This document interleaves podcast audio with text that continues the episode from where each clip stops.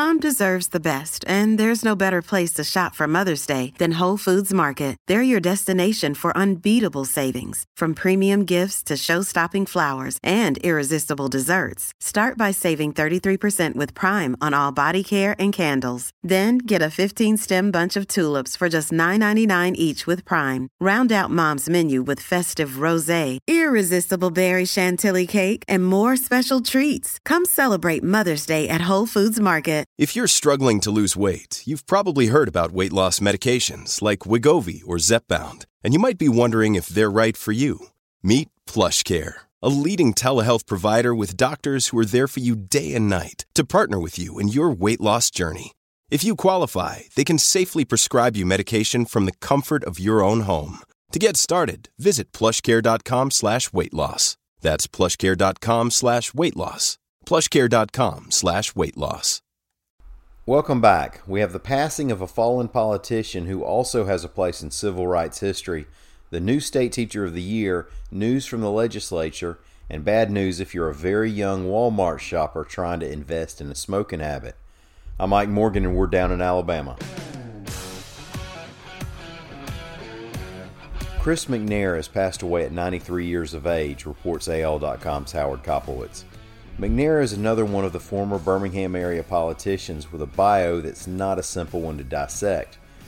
He has been an incredibly sympathetic figure, the worst possible kind of victim of the things that were wrong in Birmingham many years ago. He's also played a much less sympathetic role, finding himself wrapped up with what was wrong in Jefferson County much more recently. McNair's daughter, Denise, was one of the four little girls who died from a coward's bomb on September 15, 1963, at the 16th Street Baptist Church. More than 40 years later, Jefferson County Commissioner McNair was convicted of bribery and conspiracy to solicit bribes related to, what else? Sewer construction. McNair was the last to go to prison of 21 people convicted in public corruption cases involving the sewer system and its financing. He was released early in 2013 amid reported health issues, but he managed to live beyond his sentence anyway.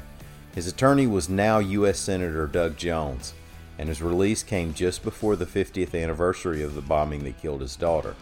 Rest in peace, Mr. McNair. We have a new Alabama Teacher of the Year. AL.com's Howard Koplowitz reports that Anna Catalina Behel an English language development teacher at Weeden Elementary School in Florence, collected the award at a ceremony in Montgomery. Behel is a native of Guatemala and teaches English mostly to Spanish speaking students. She said, quote, I try to make my class a fun place to be and a safe place to be, where they can experiment with the language and they don't need to be afraid to make mistakes when they're in my room.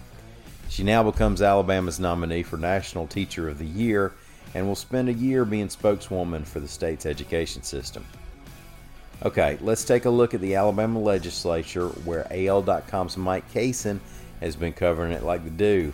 First, look for the state Senate to vote soon on the bill that would ban most abortions in Alabama. Now, maybe it already has voted, depending on when you're listening to this.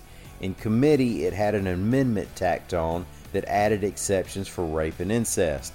State Representative Terri Collins, a Republican out of Decatur, had been fighting such an amendment along the way because she wanted the bill to be simple and plain and as much a total ban on abortion as possible so that the courts would definitely interpret it as making a statement that a fetus is a person. Since the point of this bill is to reach the Supreme Court and allow the justices to take another look at Roe v. Wade. But exceptions for rape and incest are now added to the bill which already had an exception for cases that involved a health risk to the mother. So that takes out a couple more things that some people found objectionable about the bill. Now look for it to pass the full Senate today. Go to Governor Kay Ivey's desk, look for her to sign it, and then let the lawyers have at it for a while. And then on the two bills related to marijuana, voting on a bill that would legalize medicinal marijuana in Alabama was delayed by the Senate.